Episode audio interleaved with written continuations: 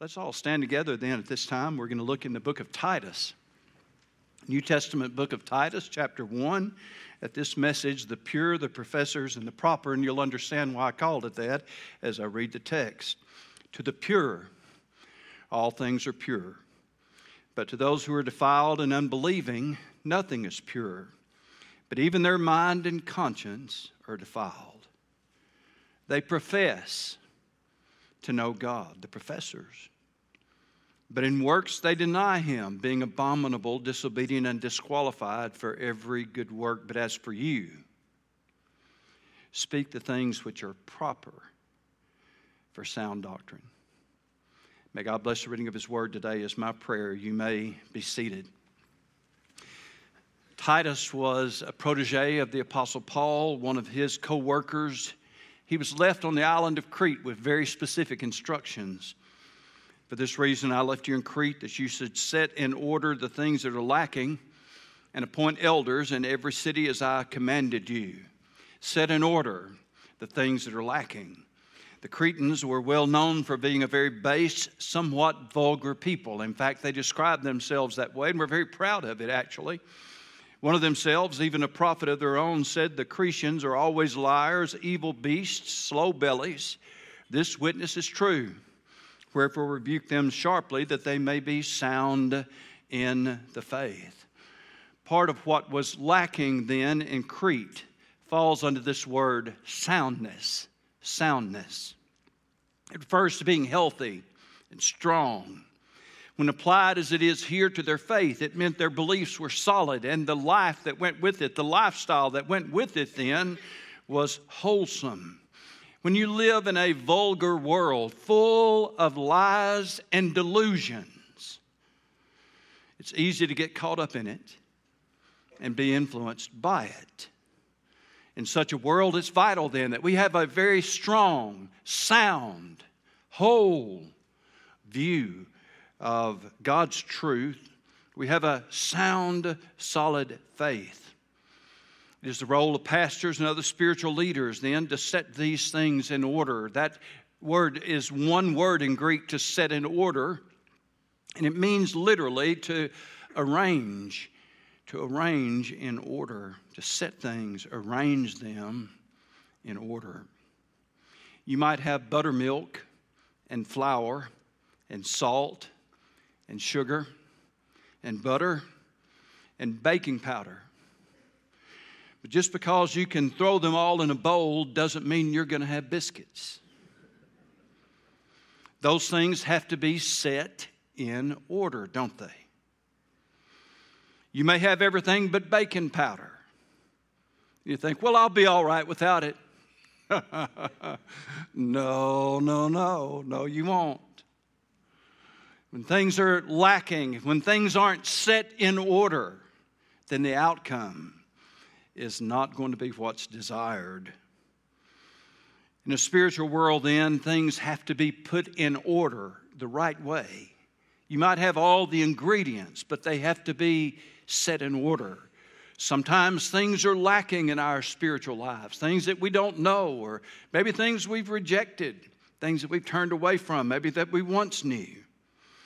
It was the pastor's job then in Crete. It is the pastor's job today to set these things in order and bring things that are lacking so that our faith is sound and able to stand against all the deception and all the deceit. It is at this place then that our texts come to bear warning about the many deceivers, not a few. Many.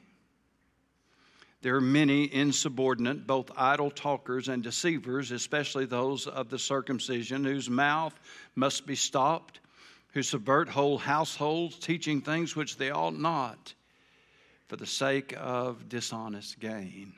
Many, many idle talkers and deceivers who were spreading nonsense often of a spiritual nature, referring to our beliefs. And Paul said they'd have a very simple motive money. Money. He calls it dishonest gain, or as the old King James has it, that one of those old King James expression I just love, filthy lucre. What does filthy lucre mean? Dishonest gain. You see, money can be honestly made and it can be dishonestly made. God knows the difference.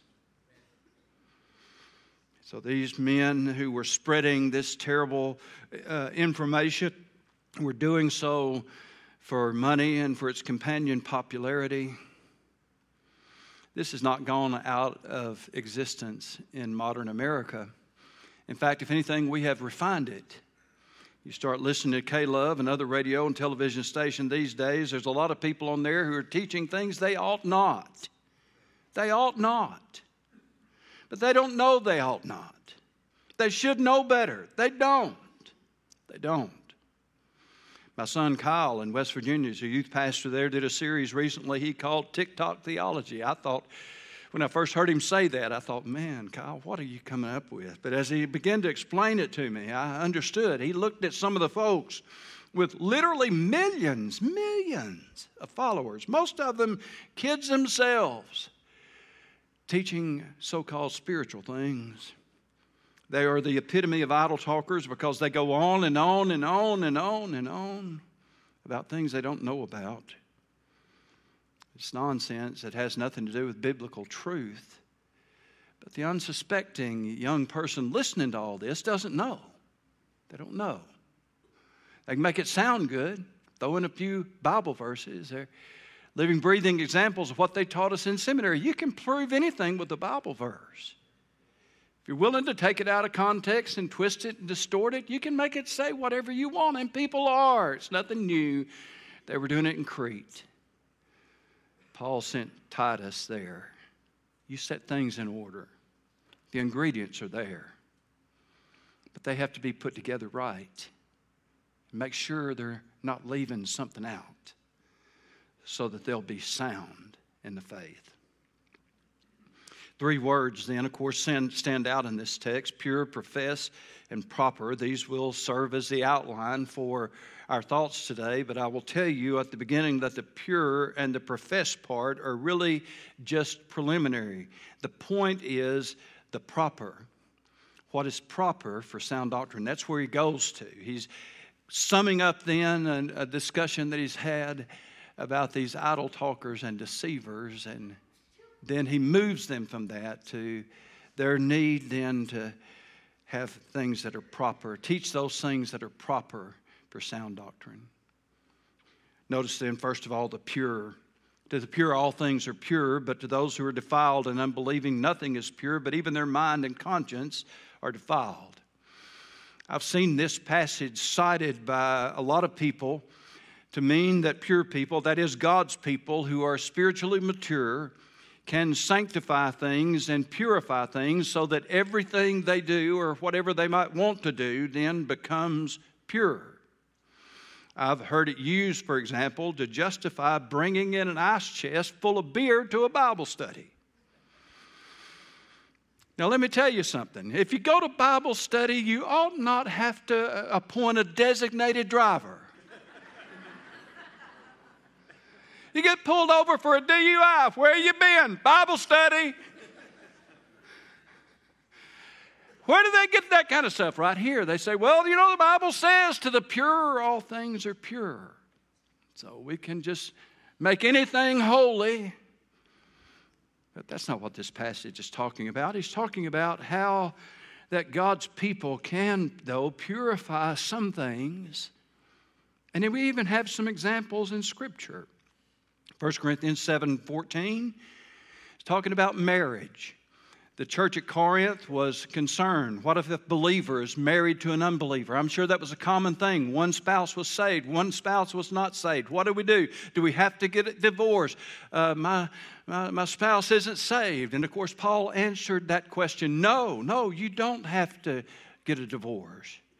And the reason is, he says the unbelieving husband is sanctified by the wife, and the unbelieving wife is sanctified by the husband. Otherwise, your children would be unclean, but now they are holy. What does he say? He uses the fact that these children are legitimate, not illegitimate. That their marriage, then, though it is a believer with an unbeliever, is recognized by God as being holy and right. It doesn't mean when He says the children are holy, doesn't mean that they're saved. Uh, it means they are legitimate. They are recognized. Their marriage, then, is recognized by God. How did that happen? Even though their marriage might be difficult, Paul says the presence of a believer has a profound effect on that their marriage is sanctified, acceptable in God's sight.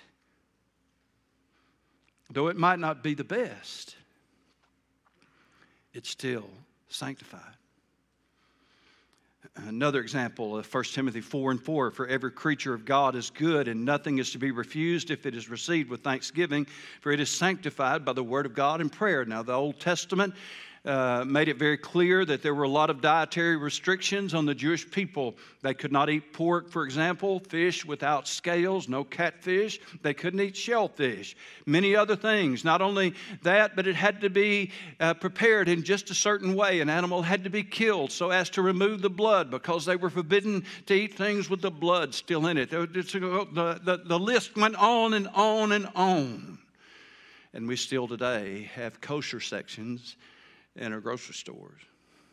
Uh, because, of course, Orthodox Jewish people have to eat things that are kosher, that is acceptable. But the New Testament brought a, a different rule so that those Old Testament dietary distinctions were done away with. And Paul could say then, every creature of God is good, and nothing is to be refused if it is received with thanksgiving. For it is sanctified by the word of God and prayer. Remember that the next time you're asking yourself, well, should we really pray over our food? Sometimes you really need to pray over your food. Oh, I've applied this verse in situations I won't even talk about right now. You go on foreign fields, you think about it a lot. Every creature of God is good and is to be received, not refused. We give thanks for it we pray for God to bless it. It is sanctified. You see another case where a pure person, a believer in Christ, then can bring sanctification to something, to a situation. But Paul said all of this was brought up really for the opposite side of that. For the pure, all things are pure, but then there's that other side of things for those people who are defiled and unbelieving, nothing is pure, but even their mind and conscience is defiled. He talks about how that there are people who can take anything and turn it into something vile and perverted. We think immediately the person who's a master at innuendo and that famous double entendre, just able to take almost anything and turn it into something dirty and perverted and disgusting. The import of this passage then isn't really on the pure who make all things pure, but on the people with a defiled mind and conscience. So that the biggest point of this passage about the pure is to warn about those who take something that is absolutely pure, the Word of God, and twist it and distort it and turn it into something that promotes evil behavior. The island of Crete in Bible times was full of people like that. The United States of America today is full of people like that. So I want to remind you today the worst kind of lie, and every lie is bad, but the worst kind of lie is the one that's told as if it was the Word of God. The worst lies are the ones that we put God's name on. The pure, the professors. As he goes on and continues then this discussion of these, he says they profess to know God, but in works they deny him, being abominable, disobedient, and disqualified for every good work.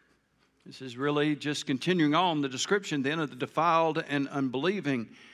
It's a very important point to make about the people in Crete, obviously, and it's a very important point for us to make about the people in America today. Not everybody who claims to be a Christian is a genuine believer.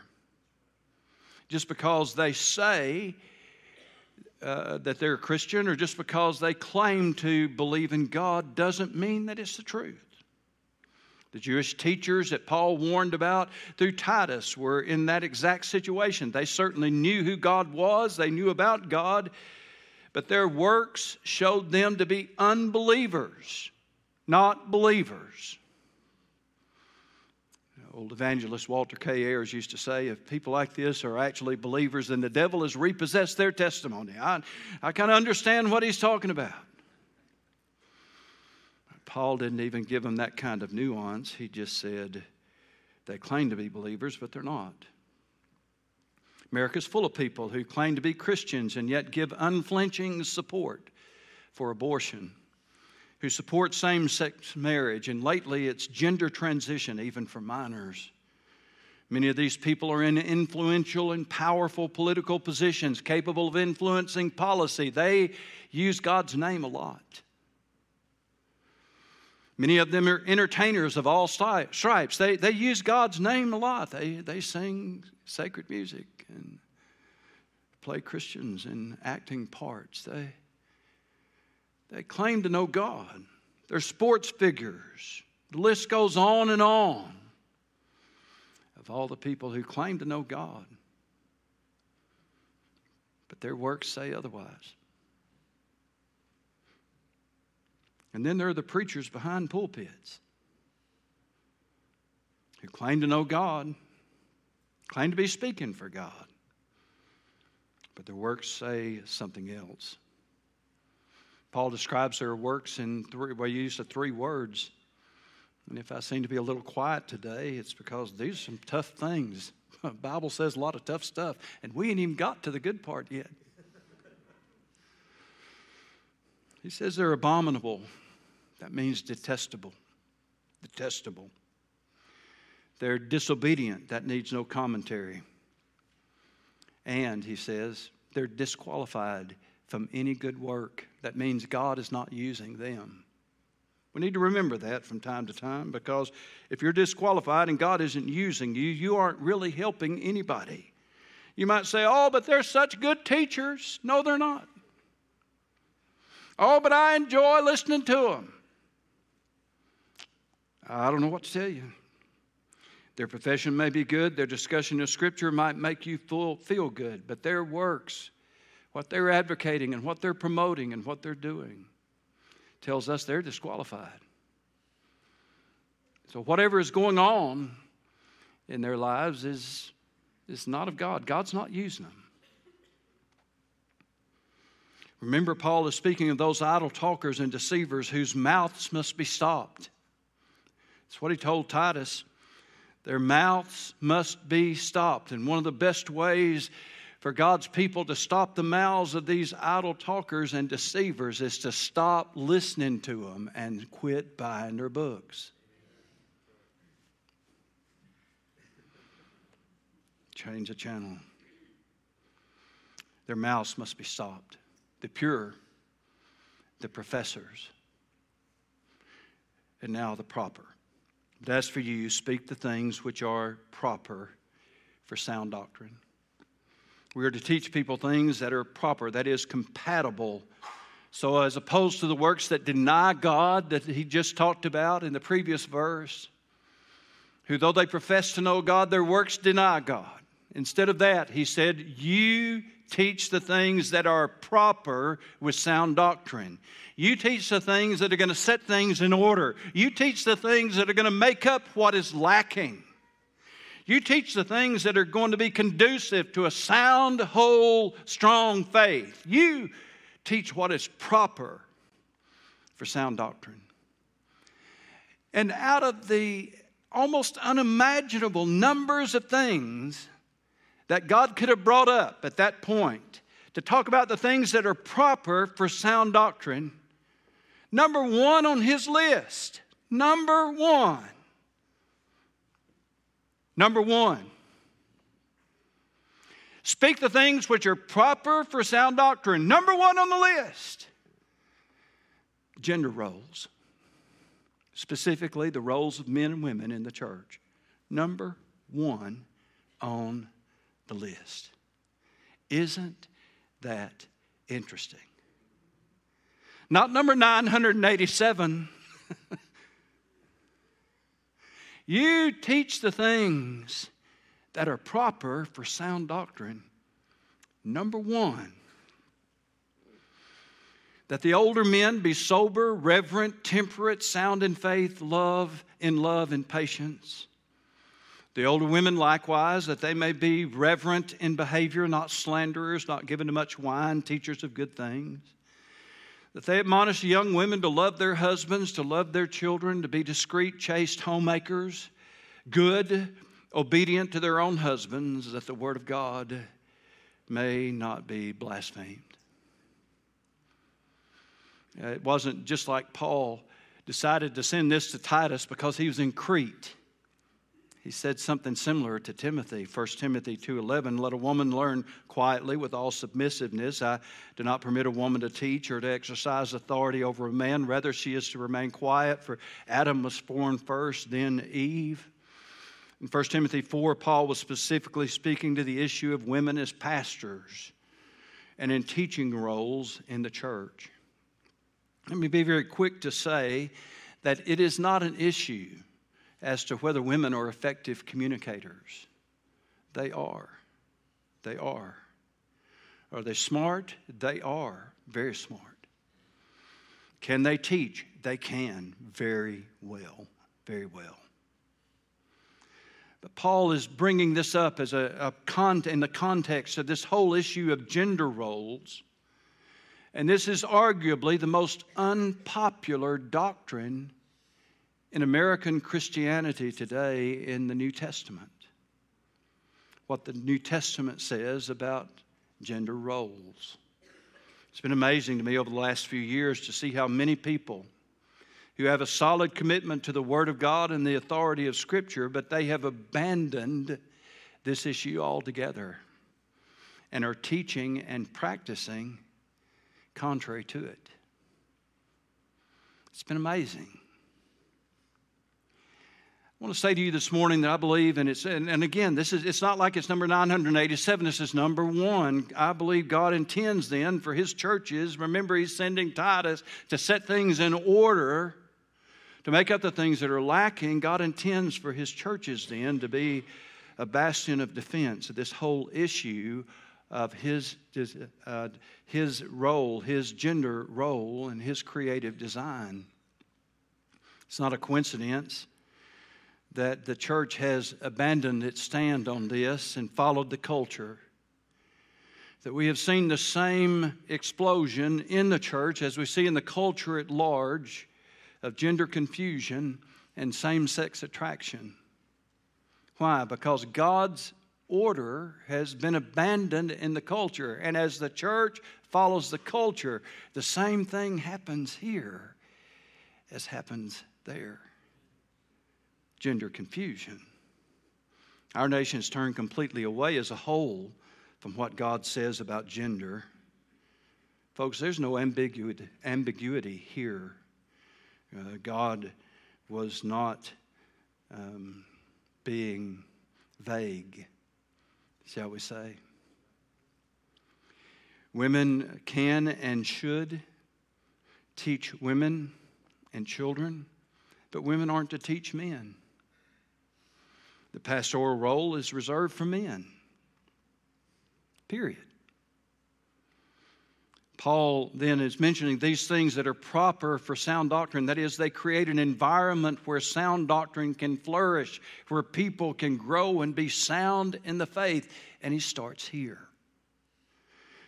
And so, if we want to create a place and we want to make up things that are lacking and then create a place where faith can flourish, then we need to be a place where men are taught how to be biblical men. What's that mean? Well, men are to be sober. What's it mean to be sober? It means about the same thing now as it did then. It meant that they weren't given to a whole lot of drinking. Uh, they're to be sober. Sober. Now, metaphorically, it crossed over, as it does to us, to, to refer to being self controlled, but you know, temperate, which means self controlled, is, is also in the passage. So uh, he's going to talk about those things later. So I have to conclude then that what he's talking about is that men should be taught not to drink wine or, or intoxicating beverages, or shall I even expand it a little bit to include uh, the use of recreational drugs? We're not to be that kind of person. Godly men shouldn't be that way. They needed to hear that in Crete. Guess what? We need to hear it in America too. Godly men need to be sober. They are to be self controlled as well, temperate. That's a fruit of the Spirit, not out of control. Men are to be reverent, and that means dignified, men of dignity. We could add in words like honest and honorable and venerable because those things play into this concept. Men are the objects of an almost continual barrage of disrespect these days in our culture, in American culture, especially if they're old and white and Christian. But regardless of what is said about us, men need to learn how to be men. And part of that, according to the Bible, is that we need to be reverent or dignified. Yes, that refers to how we dress and present ourselves in public. Yes. If how we dressed and present ourselves didn't matter, there would have never been a profession that had a uniform. Business attire would have never been thought of or even conceived. Doesn't matter how we dress, how we present ourselves. Yes. Do we have to wear a suit and tie all the time? Well, my mama thought I should. Yes. Mom, I'm out mowing. I've been mowing the yard. I don't care. You ought not go out in public looking like that. Mama thought I should go in and shower and change, even if I had to run to the parts store to buy a lawnmower blade. I mean, that, that was, it was black and white in Mama's world. You look dignified. Well, we fudge on that a little bit. Folk, maybe we've gone a whole long way to the wrong way. I, I'm, not, I'm not telling you that you all have to wear a tie and coat on Sunday morning. I'm not going to tell that to you. I, I do think we ought to look nice. That covers a lot of territory, doesn't it? Dignified. Be a man who is dignified. Men are to be sound. That's that word healthy again. Healthy in faith, love, and patience. Three things. Men need to know what constitutes a healthy faith. We need to have it and recognize it in others. We need to know what constitutes healthy love and what is the kind of love that needs to be avoided. We need to know about a sound sense of patience. Most of us aren't very patient by nature. And all you have to do is take one of your grandsons out and try to teach him how to work on something, and you'll figure out. you'll figure out you don't have a lot of patience. Or son. What is proper for sound doctrine then is for men to learn what it takes to be a godly man. And it is what is proper for sound doctrine. Likewise, he said, when women learn what it means to be a godly woman. The older women, likewise, that they be reverent in behavior, not slanderers, not given to much wine, teachers of good things. That they admonish the young women to love their husbands, to love their children, to be discreet, chaste homemakers, to be good, obedient to their own husbands, that the word of God may not be blasphemed. Women also then are to be dignified in their dress and deportment. Uh, does it matter how women dress? Yeah, it sure does. How long have we been arguing about that? Forever. Still matters. Women aren't to be slanderers, not to be constantly bashing their husbands, bosses, co workers, and anyone else who is male in their lives. And I know when I say that, some of you are going to be laughing, making fun of me before you get out the building good. That's okay. That's okay. You just remember this isn't the word of Richard, this is the word of God. I didn't write this stuff. I'm preaching it to you, and I didn't write it. God wrote it. Women shouldn't be slanderers. Women are to love their husbands and kids. They're to be discreet, sexually faithful to their husbands, to be good homemakers, obedient, and respectful. Have I mentioned that this is not number 987 on God's list? It's number one of the things that needed to be set in order was gender roles. If you want to have a place that is proper for sound doctrine, then we need a place where men are taught to be godly men and where women are taught to be godly women so that you can have a place where faith is whole, sound, and healthy. Like any other list of things that we might look at in Scripture, this doesn't mean that we are required to do all these things perfectly, and any failure in any area just means that we're horrible people and complete and total failures. No. Listen, it does mean that we understand what the standard is. This is what God expects. I'm going to fall short of God's standard. Yes, you are. So am I. We all do. But I still acknowledge this is God's standard. We're going to try to live it out, we're going to set it in order. Because if we're not setting things in order, then we leave ourselves vulnerable to every false teacher and social influencer with a keyboard. Why? Well, let me show you real quickly. The abandonment of the clearly defined gender roles is an epidemic in American Christianity today. Just this year, one of the largest Southern Baptist churches in America and one of America's most popular pastors, was brought up before the annual convention with a vote not to seat their messengers.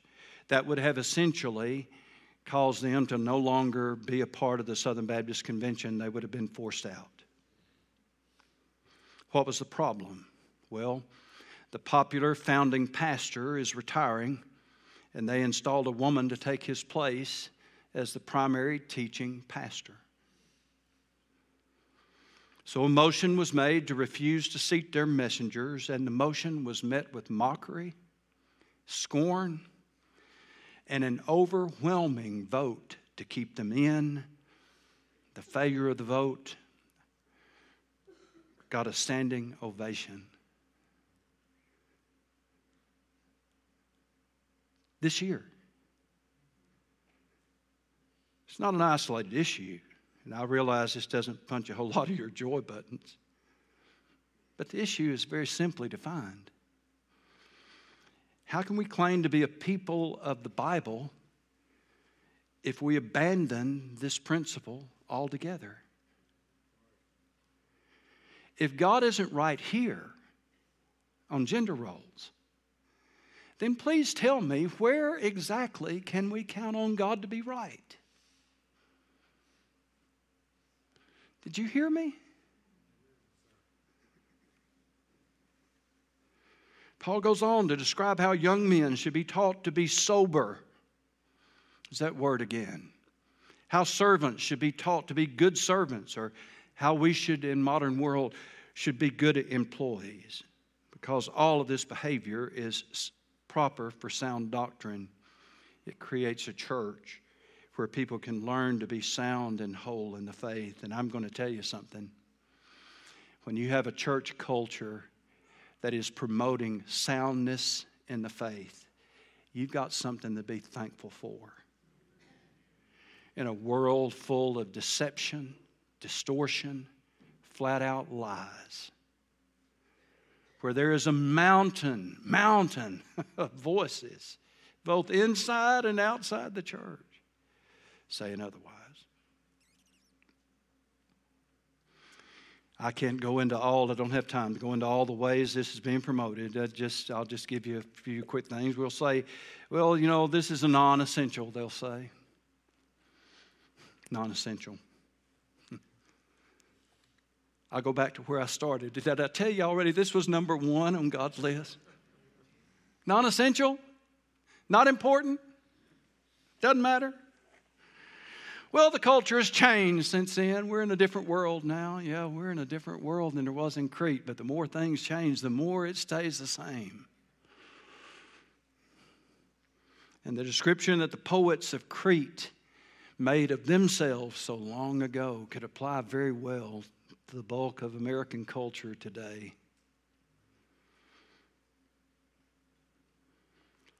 Against it all, we have a simple word. You, you speak those things. Speak those things which are proper for sound doctrine. That's our goal here. It's our goal at Faith Baptist. And I hope today we'll all take a long, hard look at where we are.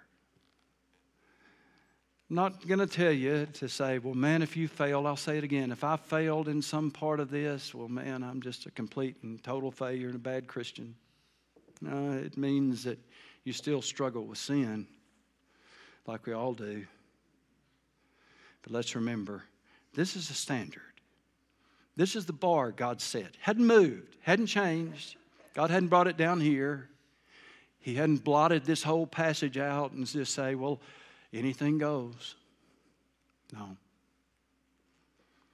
Speak the things which become, which are proper for sound doctrine. Let's stand together, please.